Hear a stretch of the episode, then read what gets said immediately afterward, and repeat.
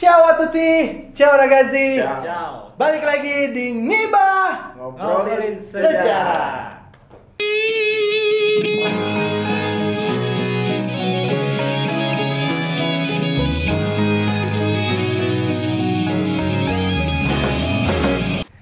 Oke, di episode kali ini kita akan ngebahas sebuah pertandingan Apa tuh? Big match nggak sih? Tadinya bergengsi di Eropa. Tadinya. Tadinya. Sekarang pertandingan Sekarang kan di, bergengsi. di kasta kedua ya. Kasta kedua ya. Biasanya mereka ketemu di kasta tertinggi di UCL. Oh, CL. Iya. Baru sekarang. Baru sekarang lagi di Europa League. Nah, ketemu di Europa League. Europa League. Kita akan membahas di Ngiwa episode kali ini masih bersama gua Okta. Gua Flow. Go Ferry. Kita akan ngebahas pertandingan antara Manchester United melawan AC Milan.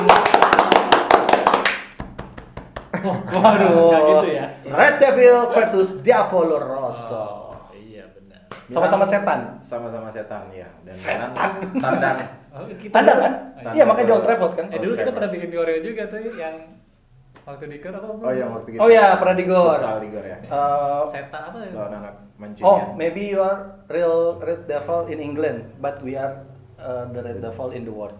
Nah, Nah, lu memang mungkin setan merah di Inggris, tapi di dunia Hanya satu setan. Madura United. Oh, Enggak, oke. oh, enggak gitu. Jadi sama ya. Bukan Persipura dong. Iya, iya, iya. Nah, Manchester United melawan Milan. Oke. Oke. Pasti di otak para penonton adalah 2007. Ricardo Kakak 2000 berapa ya? 2006 2007. 2006 2007. Tapi kita tidak akan membahas itu dulu. kita akan membahas dulu pertandingan pertama kali Milan bertemu dengan Manchester United. Mm-mm. Itu di Dulu Champion Cup atau sudah di Champion League? Champions Cup pertemuan pertama. Oke, di pertemuan 57. pertama di Champions di Champions Cup 57 58 di 5758 pertandingan pertama. 57 58 dan itu pertama kali juga Milan masuk final champion. Itu Pertama untuk pertama kali. kali. Jadi ketemu MU tuh di semifinal. Oke, jadi di semifinal ketemu dengan Manchester United. Mm, Milan menang. Milan agregat. menang agregat Agregat 2 4-1 deh. 4-1. Iya, pokoknya itu kita ketemu di semifinal di musim itu ya. Kita eh, menang 5-2. 5-2. Nah, eh, pertemuan pertama memang di- terjadi di Champions Cup ya. Champions Cup. Nah. Formatnya masih Champions Cup. Betul, tadi sudah disampaikan juga sama Flo bahwa ini adalah pertemuan pertama di kasta kedua. Dua tim besar. Iya. Tim besar eh, kota apa negara Inggris dan tim besar Iya, dua, negara Italia. dua kultur berbeda yang saling besar lah. Nah, sama-sama besar, Sama-sama betul. besar. Dan eh, bertemu lagi di kasta kedua di Eropa. Hmm, soalnya selama ini mereka selalu bertemu di Champions. Belum pernah ini besok Ini besok Pertama kalinya ya. pertama kali di Europa League. Di UEFA Cup juga mereka belum pernah bertemu. Karena sebenarnya kan DNA Milan itu adalah Eropa kan. Iya. Jadi kita harus menyamankan juga meskipun di kasta kedua. Karena itu masih di Eropa. Iya. Dibanding ada yang tidak main di Liga Eropa. Fokus doang ya satu doang ya. Iya, Pak. Pantas Ya. di atas. Pantas Kapolista ya. Wah. Coba belum tahu. nah, itu juga eh, ya Manchester United juga mengalami masa buruk lah. Iya sama sama Milan. sama ya. kayak Milan di tiga lima Hmm. periode lima tahun ke belakang tuh Heeh. kedua tim ini jadi tim kesakitan tapi tetap memiliki dua basis fans yang cukup besar cukup besar di kota mereka dan di dunia lah. Di dunia, betul. Fans club fans clubnya tersebar di tiap kota. tadi juga udah dijelasin di tahun 1957-58 kita Hmm, semifinal mereka. ketemu terus masuk final Ya, jadi Milan tuh di final ketemu aja bukan di 5758 tuh ketemu Madrid. oh ketemu Madrid Milan Oke. kalah 3-2. Kalah 3-2. Itu final pertama Milan di Champion. oke Oh, final pertama. Iya, final pertama. Nah, terus eh, ketemu lagi di 68. Iya, 68 69. 68 69. Itu Milan ketemu di semifinal lagi sama MU dan Milan menang masuk final lagi dan tapi itu juara. Oke, Oh. tapi di tahun ini tidak juara. Ah, di tahun itu di 69 tuh Milan juara ngalahin Ajax 4-1. Nah, di semifinal tuh eh, 68 69 berarti eranya siapa ya di Hampir Milan? 10 tahun ya. Milan Rivera Oh, Rivera. Ya, ya, ya. Pierino Prati kalau masih ingat Hmm? satu-satunya pemain yang mencetak hat-trick di final champion Lawan Pierino gitu. Prati. Iya. Oke. 4-1 tuh. Tapi udah disamain ya. Ada yang hat-trick kemarin di final siapa? paling kalau nggak CR Messi ya. Enggak juga sih. Nggak jauh ya. Jauh dari mereka itu. Iya, Tapi jadi emang nggak satu dekade ke belakang kan Nggak mereka. yang bisa hat trick di final itu. Di Iya. final Nggak champion jarang. Iya. Nah itu terus eh Pe, tahun berapa lagi Pe Milan nih main Kalau ketemu sama ini? ketemu MU lagi tuh di masanya Ancelotti ya di Milan yang lagi Oke, new glamor. era setelah tahun 80 berarti ada di tahun 70 kita stop Hmm. tahun 80-an, tahun 90 tiga, 90 tiga dekade lah ya kita lalui. di awal milenium di 2004 2005 Nah, baru di tahun 2004 2005 di tahun milenium kita baru ketemu lagi. Mm, di 8 besar di 16 besar ya Ya di Per 16 delapan besar final. per 8 final itu eh, Milan menang dua leg waktu itu lewat Crespo di Old Trafford di Old Trafford lewat gol Crespo lalu dilanjut di San Siro lu sudah lahir sih Pe. Udah, cuman gue lupa match itu Crespo. itu kan finalnya ya kita tahu lah Istanbul kan Oh, final menyakitkan. final menyakitkan itu kita menang lawan MU di semifinal itu Semifinal ya. Semifinal. enggak ini di per Di delapan. per 8 kita ketemunya. Hmm. Kita di per 8 baru di Oh itu tahun itu semifinalnya ketemu apa ya dulu? Ketemu Bayern deh nggak masalah. Bayern terus di finalnya kita baru ketemu si Liverpool. Liverpool. walaupun kita balas ya Kita balas di 2007. Nah, ini juga balik lanjut di 2006 2007 tidak berhenti sampai di situ pertemuan kita masih. terakhir ketemu di 2009 2010 Iya. Eh, itu Milan kalah telak Tiga dua leg Dua leg di kan di outer di itu Di di, San Siro. Oh, itu Rooney lagi gila-gilanya ya? Iya. Iya, walaupun Ronaldo baru pindah ke Madrid waktu itu. Iya, benar. Rooney lagi on fire itu di Kalau rekor pertemuan Numplo Ah. Rekor pertemuan ya banyak Milan menang lah. banyak pastinya. Milan menang ya. Oh karena itu ya Milan sering eh, Mm-mm. lanjut ke fase, fase berikutnya itu. betul. Iya iya iya. iya. Jadi Milan selalu menang di San Siro sebelum MU menang tuh terakhir di 2009. Oh, 2009. oke. Heeh. Nah, besok kan nih kita di Old Trafford. Kalau rekor Milan di Old Trafford sendiri gimana, Bu? Milan cuma menang satu kali sih dari lima kali main. Kalau di Oke. Old Trafford Ah, yang menang gol Crespo itu satu Oh, itu satu-satunya gol Milan dan kemenangan, kemenangan Milan di Old Trafford. di Old Trafford yang 2004 2005 itu. biasanya di San Siro. Meskipun Sisanya ya makanya jadi karena ketemunya di apa fase gugur di Champion kan, jadinya Hmm.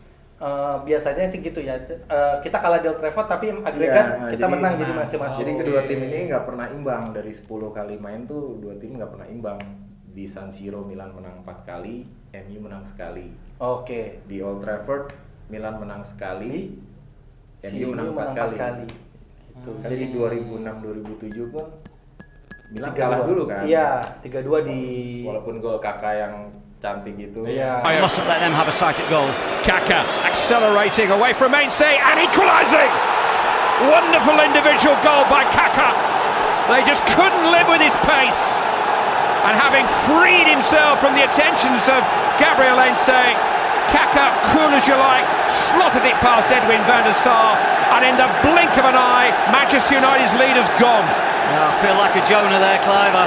Sure about that. Here's Kaka. He's seen off Fletcher. He's seen off Ainsley. He's still going. It's wonderful from Kaka. Absolutely magical. He played them on his own then, and he beat them all. And Kaka has struck twice in his first half. All his own work. Stunning goal. Betul. Legend. Tapi itu Milan kan Ikonik, kalah ikonik. 3-2. Ya kalah 3-2 terus di Old Trafford bantai 4-0. Bantai 3-0. 3-0 ya. Hmm. Nah, itu jadi rekor pertemuan antara 4-0, Bu. Sorry. Iya, 2009 sama. 2010. Ya 3-2 dan 4-0 Man United menang. Itu di itu mah Di Old 2009 2010. Oh, yang 2006 2007 ya. Nah, itu eh, skornya emang beda-beda nih 2006 2007 sama 2009 2010 ya. Hmm, jadi setelah itu mereka menurun ya Milan Iya. melepas Ancelotti dan para senatornya Iya, pensiun betul. Kayak Gattuso, Pipo itu mulai turun nah begitu juga dengan MU. Nah, MU kehilangan Ferguson Sek- pensiun. Sir, Sir Alex Ferguson. Dari Iya. situ juga eh, kalau ketemu setiap ketemu tuh golnya nggak pernah banyak ya, tas, pasti tipis-tipis gitu. Iya, jadi di era terakhir kita ketemu itu di tahun 2009 2010 Ah, itu dan kita cuman memang lebih dulu mengalami fase ya dilepas sama-sama dilepas orang-orang penting lah di, di Iya, dua iya. klubnya. Kita dilepas eh, terlepas dari Berlusconi dan senator-senatornya. Ancelotti Kalau mereka dipe- dilepas sama satu orang doang sih. Cuman orang itulah yang Berpengaruh membawa ya.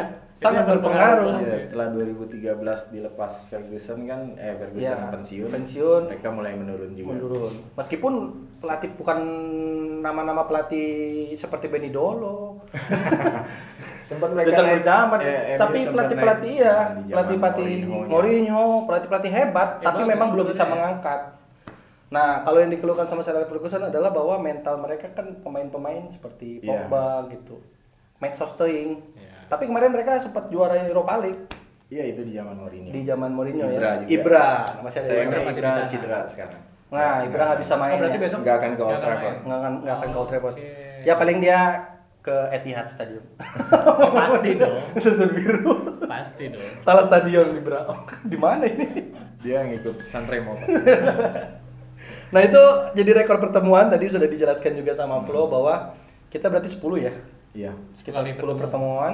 Belum pernah ada seri. Jadi Mm-mm. Manchester menang 4 kali di San Siro, kita juga menang 4 kali di Old Trafford. Terbalik, terbalik. Terbalik. Oh, sorry, sorry. Empat kali di Old Trafford, MU, Milan di San Siro. empat Oke, kali. jadi sama-sama menang di kandang 4 Kandang, kali. ya.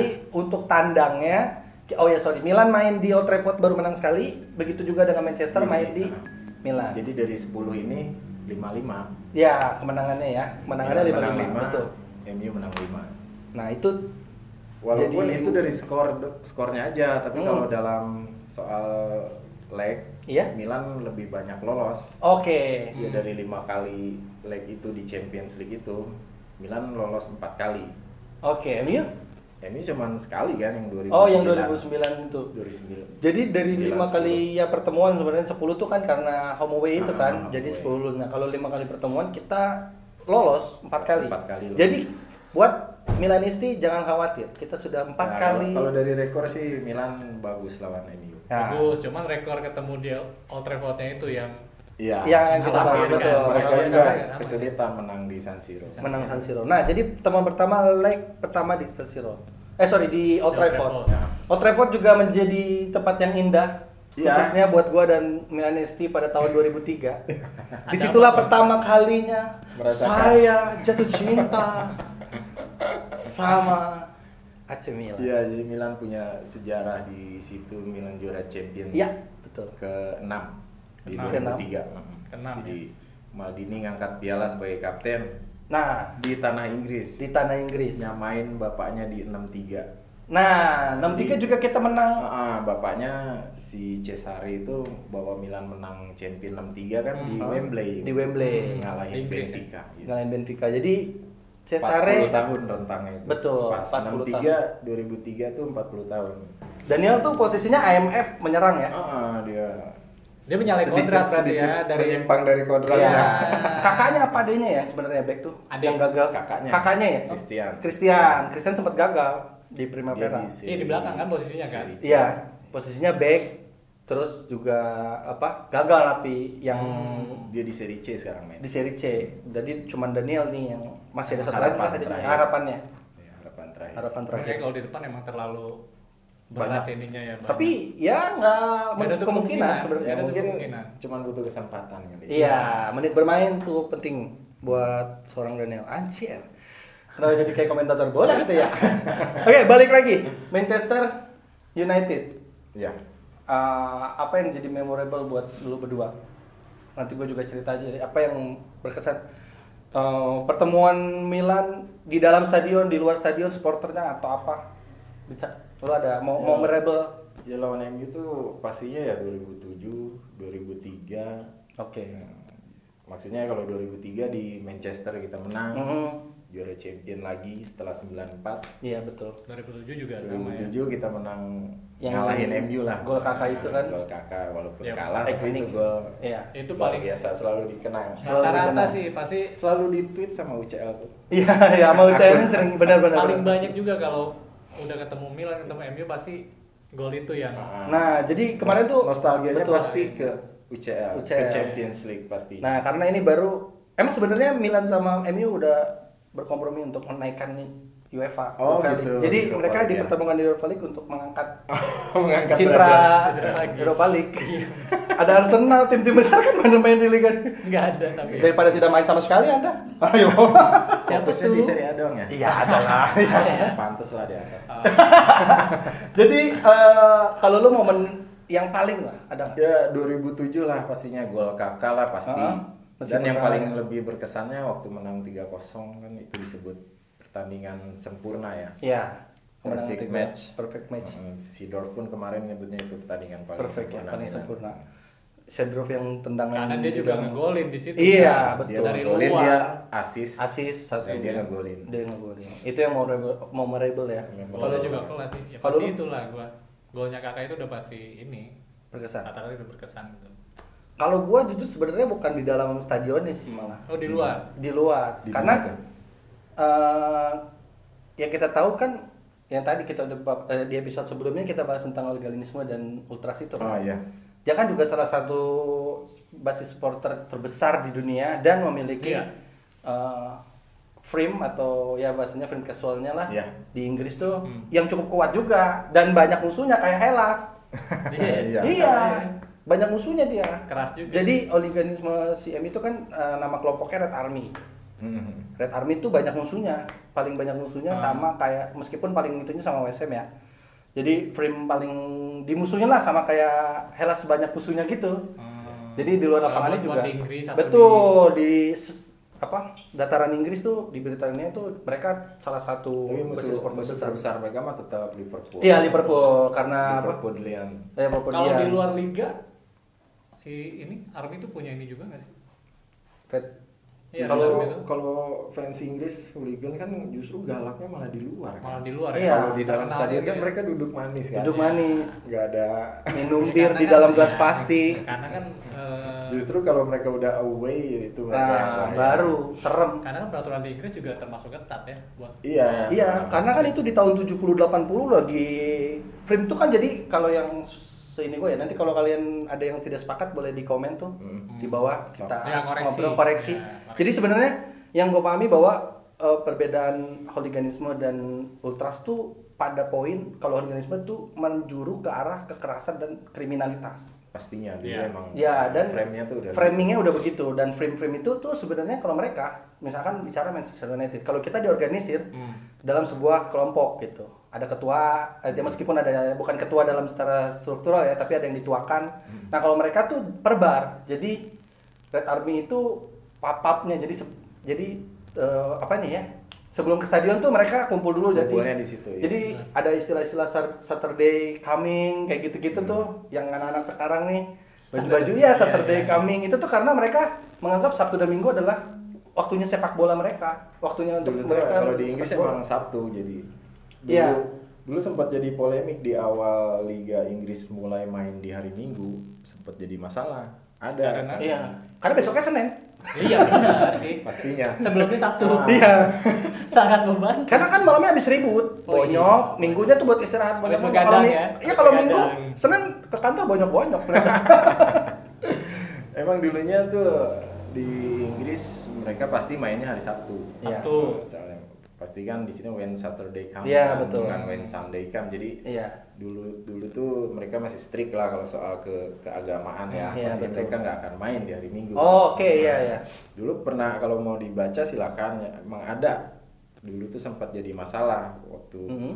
Eh, permainan bola mulai dimainkan di hari, di hari Di hari Minggu. Minggu. Karena mereka juga harus beribadah di hari Nah, Minggunya. Nah, ke sini sini kan mereka udah lebih Betul, lebih liberal lebih lagi. liberal lagi, Nggak, jadi- nggak, nyatuin agama dengan sport Sepak atau bola, dengan sepak yang bola. lainnya ya. Dan pertandingan mereka kan juga jadi inilah ya lahir di sono. Mm-mm. Dan Iya. kalau bicara dengan Milan dan Inggris, Iya. yang pasti juga bersisiran, nah bu. Iya dari lambang itu. Sedikit lah kita kan ngomongin sejarah nih ya. Kita Sejarah, ngomongin ya, sejarah pastinya. sedikit tentang sejarah Nah, Milan. Hmm. Herbert Kilpin tuh orang Inggris lah pasti. Iya, Walaupun dia betul. dari Nottingham. Nottingham. Nottingham. Hmm, Dan dia punya timnya Notts County sih sebenarnya.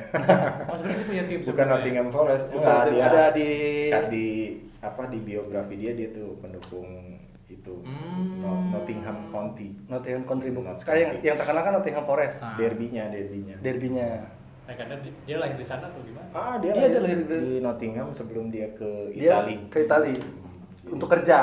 Dulu kan Jadi, buruh. Nama Milan pun karena pendirinya orang Inggris. Kan orang Itali Kalau Italo Milano.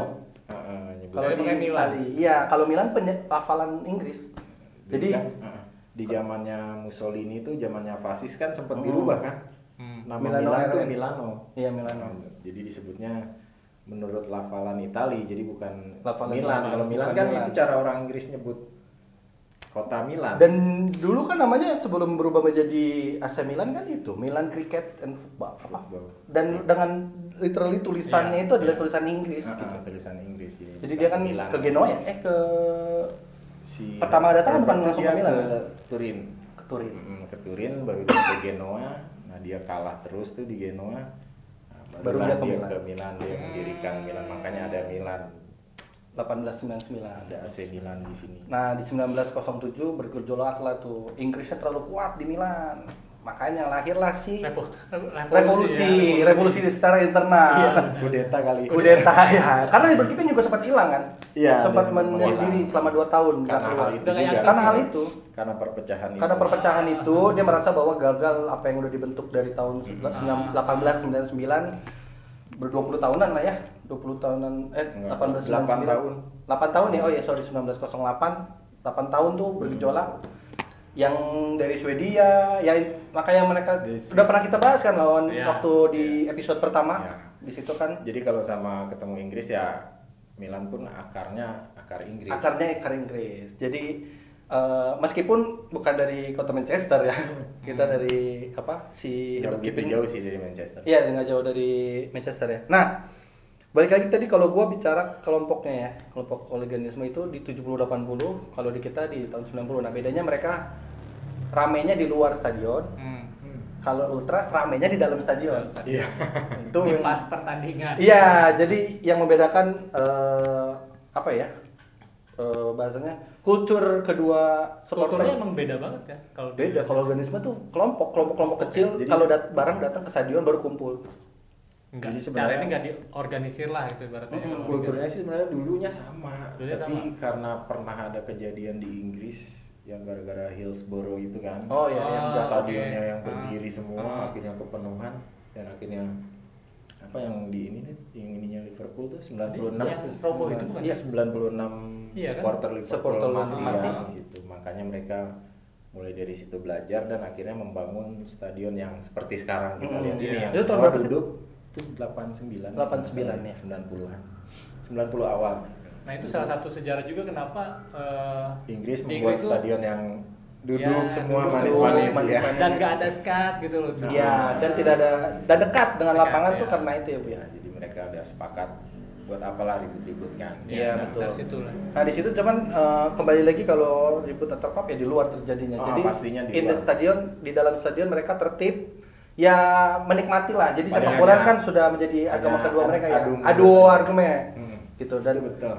dan eh, fenomena casual hooliganisme ultras tuh masuk ke Indonesia kalau menurut gua sih di tahun 2005 dengan film itu kan Gate Street Hooligan itu.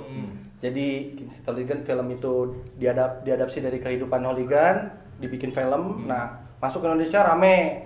Jadi semua ikut-ikutan tuh. Ya. Jadi Walaupun tahun itu sebenarnya belum ramai juga baru mungkin eh, beberapa tahun ke belakang. kan. Iya dan eh, sebenarnya tapi kita sudah bisa melihat gitu karena internet kan di tahun milenial ini kan di tahun Wah. 2000-an kan udah cepat eh, di tahun 2010-an tuh kan informasi cepat Hmm. beredar jadi kita eh, mencoba mengadopsi tapi masih banyak menurut gua masih banyak yang salah persepsikan gitu dengan seperti kita pakai nama ultras saja kan Hmm. masih jadi identik gitu kan sebelumnya juga ada yang pakai ultras dihilangin ultrasnya Hilangin. belakangnya doang pakainya kan Terlalu berat. iya kan.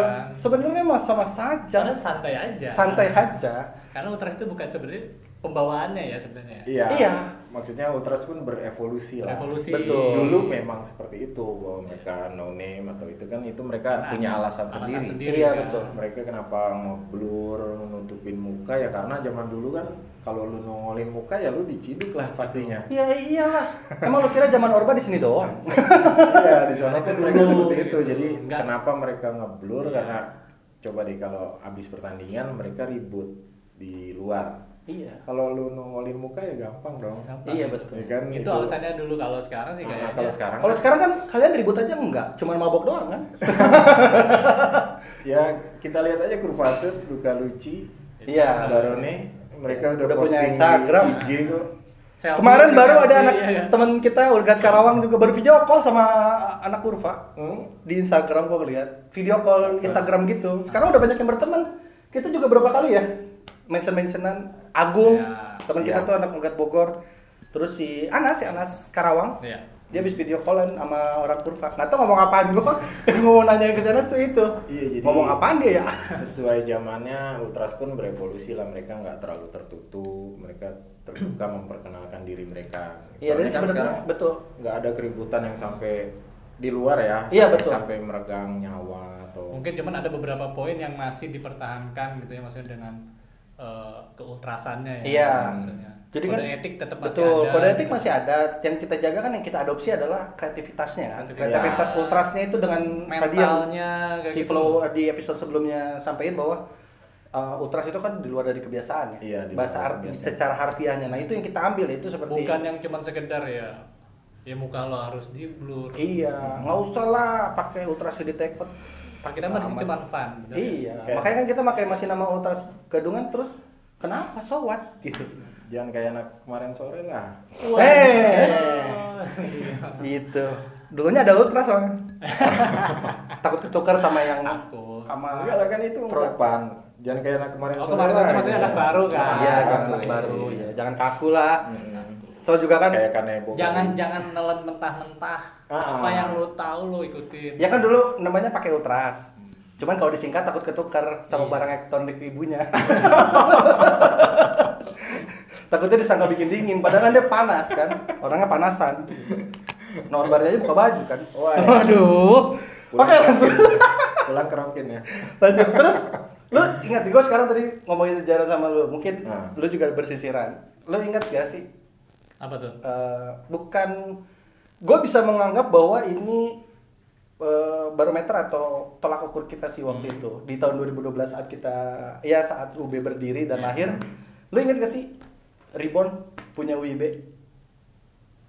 jadi Ah, Oke. ya, Ya, nah ya. jadi tahun di 2012 tuh ya bu ya Hmm. kita tuh dulu ya kan kita agak lebih lama lah jadi pas yang tadi gue sampein bahwa di 2005 kultur supporter ya Supporter. ke supporteran dan kan di Indonesia juga atau di Bogor khususnya kan di tahun 2010 sampai eranya sampai sekarang lah gitu Hmm. mulai menggeliatnya komunitas-komunitas kayak kita Melanis di Indonesia Bogor Iya. dan lainnya Chelsea dan Ya. yang dulunya dipusatkan banyak kan dari 2003 kita Milan di Jakarta lah. Ah di Jakarta lah di kota-kota besar baru masuk Bogor tuh di Iya. menggeliatnya tuh 2010 ya. Hmm. Dulu juga kan dulu sampai nobar ke Jakarta kan. iya sampai ke Jakarta Nobar-nobar ke Jakarta di sebelum adanya Iya. wadah ini. Nah itu di tahun 2011 2012 tuh mulai tuh yang bersupporter mendukung tim luar Hmm. mulai membuat entitas-entitas Iya, baru iya. di dalamnya. Nah, yang kalau gua sih pribadi baru tahu tuh nggak tahu sih tapi yang luar mana lahir ya. Hmm. Kalau kita kan pasti jelas 12 Desember Hmm, 2012 12, ya. karena tanggal cantik. 12 12 iya 12 12. Nah, jadi di situ juga sejarahnya nih bahwa gua sih eh, melalui kapok kita yang sebelumnya kan tetangganya juga yang mendirikan Ribbon itu kan. Salah satu founder dari yang Ribbon itu si Mas Kris kan. Hmm. Eh, anak eh, United in, in- UIB itu United Indonesia Bogor. Hmm. Hmm. Nah, jadi dia bikin entitas baru namanya Reborn itu. Nah, kalau kita bikin dengan entitas Ulgat Bogor. Bogor, ya. Terus Blue Troops, terus ada lagi Drugi. Ya, banyak banget ya. Baru yang ada yang terakhir kan yang kemarin sore itu kan. Oh itu mah paling Ya kan Indobarka juga sempat ada ya kita Ada. yang apa sih? Boys. Boys, apa? voices noise Boys. Boys no, Voices Noise, Agak, benar. agak susah nyebutnya. Ya, itu juga jadi makin banyak yang Makin banyak. kelompok PMRI juga ya. Madrid bikin. Nah, jadi menggeliatnya itu kita tuh biasanya ketemunya kalau ada kegiatan komunitas, futsal futsal, terus Lebih ke kayak seru-seruan sih sebenarnya. iya, jadi Ajang kreativitas juga. betul. gitu Tapi ya. kita juga tidak menggunakan seluruhnya beberapa kultur yang di sana seperti kekerasan yang Enggak. nggak ada karena tidak diperlukan juga di kultur kita, gitu. ngambil yang baik baik Iya, kayak bikin aja. koreo terus bikin chain gitu. Mhm. Jadi uh, mengadopsi secara benar lah gitu. terus selama ini di Bogor belum ada kok yang yang kayak waktu Madrid lawan Juve itu Iya. yang waktu ribut Oh, seperti yang itu di ya Jakarta. Oh iya, Di Jakarta ya? yang di Jakarta itu ya? Sumantri, kalau Sumantri ya. Ah, Kuningan ya? Kuning, iya di Gor Sumantri itu di Bogor belum ada sih belum paling puntung aja sih emang. paling lempar omongan doang Iya, apa omongan? Omongan. Ini omongan. Omongan dilempar ya. Ya, ya paling gitu CWD kan. Itu oke. situ oke. ya oke lah gila lu. Pasti ditanyain situ oke. Ya oke lah. Kalau nggak ada kita lu nggak akan lahir. kan lu iri aja kan. Karena adanya kita. Ya apalagi alasan dia bikin begitu, Pe. Kita dari Iya. 2012 bikin. Iya, iya, benar. Alasannya apalagi kalau bukan karena ada kita. Iya, Itu baru ya yang kemarin sore lah yang Iya yang baru istilahnya gitu. dan banyak lagi lah. Nah itu eh geliat sejarah lah ya sedikit Ah, di bersisiran. ah, nyambung dari MU Milan. Ya MU Ke Milan fans klubnya di ke sini. fans klubnya di sini dan eh, tentunya juga fansnya di sana. Tadi kita Iya. udah bahas tentang organisme dan ultras gitu.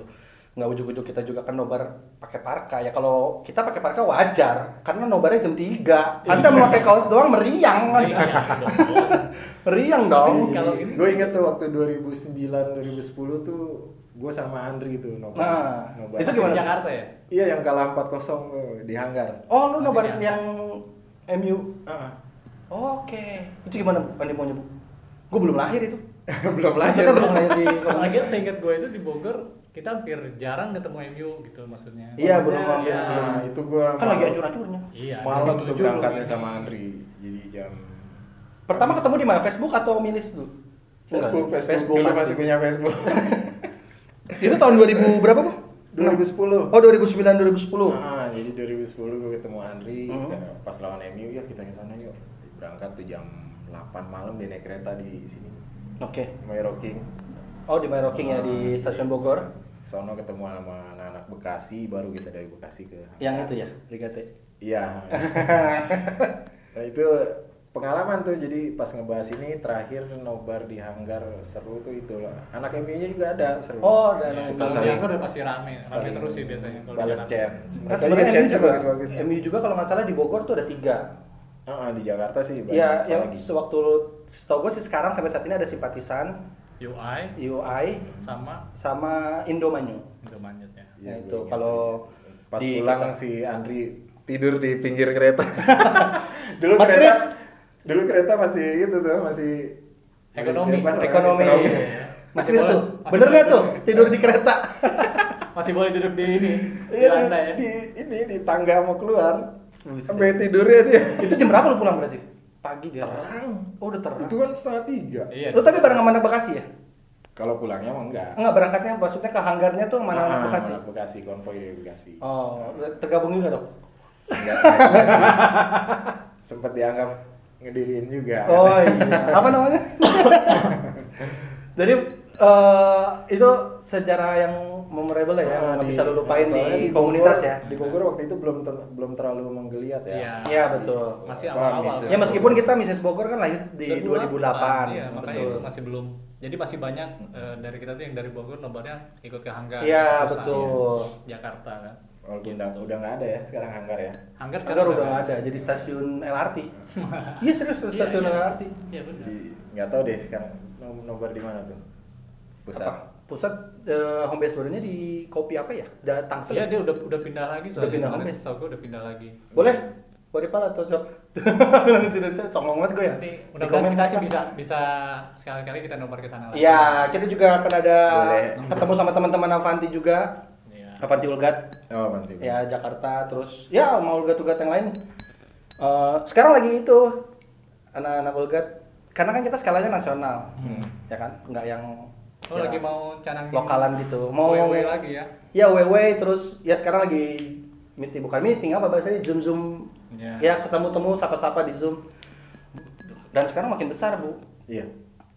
Sesuatu yang kita jalani Sejak- tanpa ada tendensi apa-apa, tendensi apa-apa Iya, kita tulus tanpa- jalaninnya. Ah. Sekarang sudah besar dan Tadinya sih cuma pengen ngumpul doang ya. iya, sama pengen tahu yang mana namanya flow.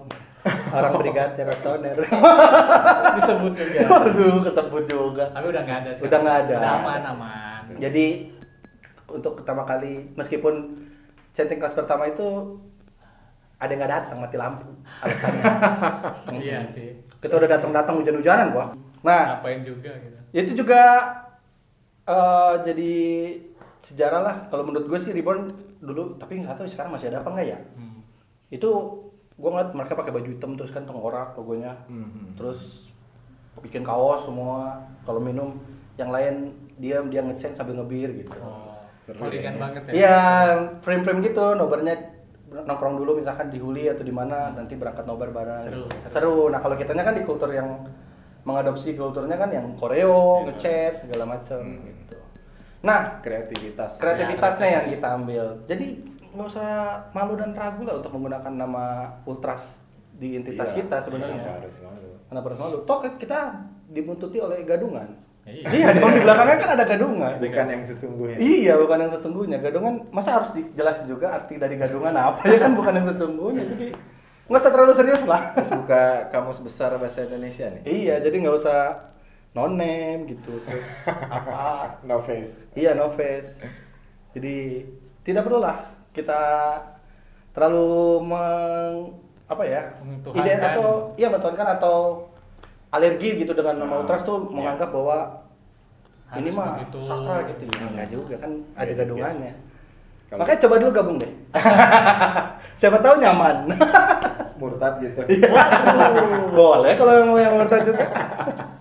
nah itu eh segelimat Sedikit intermezzo lah ya. Intermezzo tentang sejarah-sejarah antara Manchester United per- dari pertandingan di dalam lapangan dan Milan. Iya. Terus juga dari eh, di sananya hooliganisme dan ultras dan yang tentunya juga komunitasnya ya di Iya. kota kita sendiri di Bogor. Nah, sebelum gua tutup, gua mau nanya dulu prediksi dan Prediksi ya. analisa tentang pertandingan besok.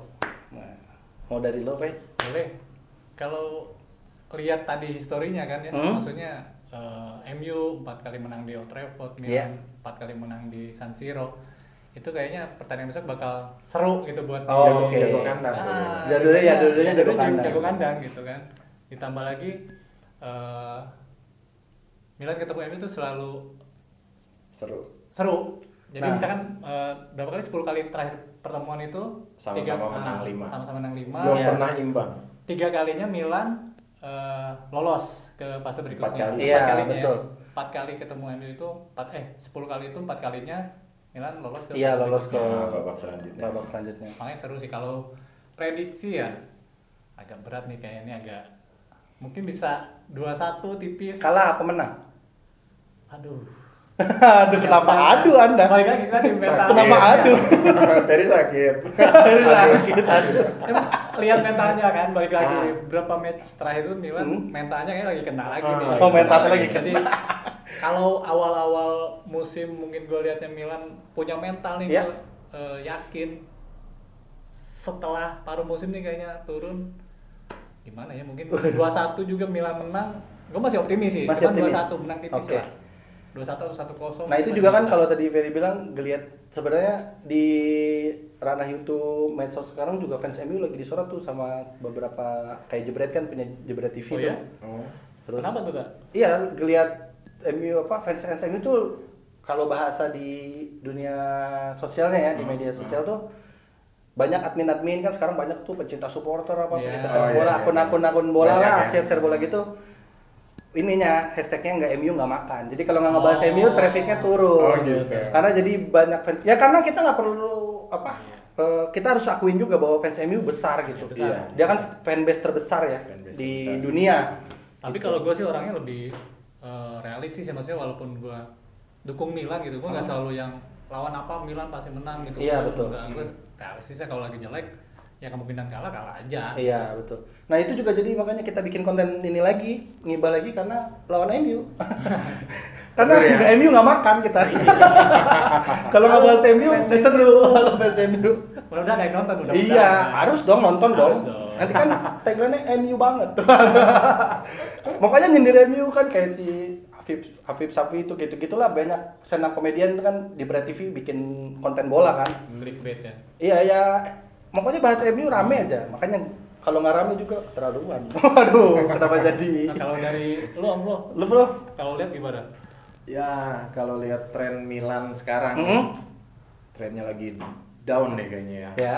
MU kan juga lagi nggak bagus. Iya, Tiga tahu, kali seri loh dia di liga. Ya makanya gue bilang masih Kemungkinan masih bisa menang 2-1. Iya, karena lihat juga. Satu dua lah ya berarti ya. Ya tipis lah, kemungkinan tipis kalau gue lihat. Iya kalau lihat trennya sekarang draw itu udah bagus Milan di Iya. Old Trafford Oke. Old Trafford ya. besok nih Ya. Oke. Nah, draw aja udah bagus tapi kalau buat kalau kata bola bounce back tuh Iya. buat setelah down naik lagi Biasanya lebih tinggi. ah jadi ini bisa jadi titik titik Untuk kita, ya. Ah, buat untuk bangkit tuh kan kadang kita butuh suatu kemenangan kan Betul. Ya. menang lawan MU di Old Trafford tuh pasti bangkitin Ya, mental betul. yang katanya udah kena tuh Iya. jadi ya gua realis juga imbang menurut gua Imbang. Imbang Iya. berapa tuh? Di leg pertama ya. di leg pertama satu-satu lah Leg pertama satu-satu. ya Nah ini juga jadi eh, modal ya sebenarnya karena Heeh. kita nggak bisa eh, pungkiri bahwa saat ini eh, strategi strategi home away itu kan digunakan seperti kemarin kita Mm. pas ngalahin Red Star ya. Heeh. Itu kan juga kita pakai strategi bahwa Iya. di kandang Dua kita leg. harus iya dua leg kita itu. menang gol tandang Iya kita gol tandang tuh menjadi senjata sebenarnya buat Iya. apalagi setelah lawan MU ini kita harus ketemu tim besar di Serie A juga kan. Iya. Napoli kita terus Iya, ketemu yang Napoli terus nanti ketemu MU lagi. Jadi menurut gua eh, Pioli harus pandai-pandai mengatur strategi di tengah eh, badai cedera yang melanda. Iya jadi menurut Tim Milan. kalau draw aja udah bagus, tapi kalau buat titik balik Di buat Milan naik San Siro. Ini Oh, ini mo- ini momen. Menang di Kadang- iya momen momen menang di Old Trafford tuh bakal bangkitin, Bangkitin mental. Kadang juga- Walaupun gue sebagai Milanisti ngarepin menang pastinya. Iya, pasti betul. dong, pasti. Tapi sebagai realis juga imbang aja udah bagus. Udah bagus ya. Oke. Jadi tambah kalau lihat berapa match rate, Pioli itu kalau udah start kadang saya bingung. Iya nggak punya Iya, jawaban. nggak punya opsi. punya opsi punya buat jawaban, iya. Betul. ya Pergantian pemain iya, atau gitu, pergantian apa. pemain atau ganti strategi atau apa. Iya dan Hmm. eh, kalau gua pribadi sih lebih ke pengennya sih 0-0 Oke. karena agregat gol tandang itu yang strategi atau kalaupun mau Enggak kita menang 1-0 menang menang sih bagus. Iya, Kalau tipis. draw pakai gol. Agar ada gol tandang. Ya, minimal kita ya. masukin lah. Oke, jadi satu-satu tadi lu gua kalau gua sih pengennya 0-0 aja, Bu. Jadi aja kita lolos karena gol tandang. Iya, karena gol gol tandang, menang Iya. gol tandang. Eh, iya, boleh tuh. 2-0 deh gua. Biar beda. Biar beda. Lu kan Dua- dua satu gua. Lu kan 2-1 menang Milan. Eh 1-2 berarti. Terus Iya. ya kan main di Old Trafford 1-2. Ditambah Ibra juga nggak main. Dan gue pengen ada imbang juga kan dalam sejarah pertemuannya 10 kali Oh iya, saling menang. mengalahkan. lima, lima Ya, kali ya, ya, lima ya. Tidak ada yang imbang. lima menang Milan jadi gue pengen ya saatnya draw lah sekarang pertama kali main di Europa League ya draw, Draw. Ya mungkin kalau Satu-satu lah. kalau yang eh, punya pemikiran lain bisa komen. Brahim. Iya. Yang punya prediksi lain juga Brahim bikin gol Brahim. Brahim Diaz. Brahim Diaz lah Ya kan Kalau. Iya dong. Enggak kalau gua sih berharapnya sebenarnya satu sih. Dia kan di weekend ini ketemu eh di kemarin tuh harusnya ketemu Manchester City. Ah, ah, ah. Ah, Karena kan sih setelah berat dia di ini ya Iya, ada yang cedera sih. Bruno Fernandes kayak. Kuncinya kan dia soalnya Matchnya dia di Liga dulu apa? di liga dulu. Jadi kita ketemu Oh, ketemu. Hellas ya. Ketemu Hellas terus mereka ketemu Manchester. Mm-mm. Ya, mereka berharap- derby itu berharap mereka ya, Manchester. berharap- gua berharap di situ draw ya. tuh ya karena mereka setelah Habis ya. laga berat derby Dan mungkin juga ini dijadiin baseball tadi yang Flo sampein. Hmm. Bisa jadi ini Titik juga balik, dijadiin titik iya. balik Iya. buat. MU uh, kembali ke performa terbaiknya ya. Iya. Karena juga dia sempat di puncak klasemen tuh di liganya. sempet Saya walaupun sekarang jauh banget jauh banget. Ya. hampir Sama. 10 poin 13. 13 ya 13 poin. kalau Milan masih mending 6 ya, cuma nama dua Tapi match. tapi itu pun yang di atas cuma satu mainnya di Liga doang Oh iya, Sama ya. fokus. Sama, Kalau- sama. kalau City kan Kalau City kan masih Eropa masih banyak, FA ada kali. iya Oke, itu aja eh, pembahasan tentang oke Manchester United dan Milan. Thank you, Flo. grazie Thank you, Ferry. Kita akan ketemu lagi nanti di episode selanjutnya. Jangan lupa juga untuk didengarkan eh, format audionya di Spotify. Search aja Ulgat Bogor Hmm. atau di YouTube ya. Ya, Bisa pasti. subscribe kalian juga atau ngeliat pakai hashtag ngibah di channel Ulgat Bogor. Kalau mau mention-mentionan sama admin dari Ulgat Bogor bisa di add di Twitter add satu Ulgat Bogor Ulgat Bogor. atau di Instagramnya juga Ulgat Bogor at Ulgat Bogor. Oke, sampai ketemu nanti di match lawan Napoli ya. Semoga kita bisa ketemu lagi Amin. dan bisa memberikan eh, prediksi-prediksi lah, Ya, obrolan. obrolan-obrolan obrolan tentang sejarah pertemuan antara Sejarah Milan dan Napoli. Iya. Oke, thank you semuanya. Sampai ketemu. Grazie ragazzi. Ciao a tutti. Ciao. Forza Milan. Forza Milan. Bisa Milan.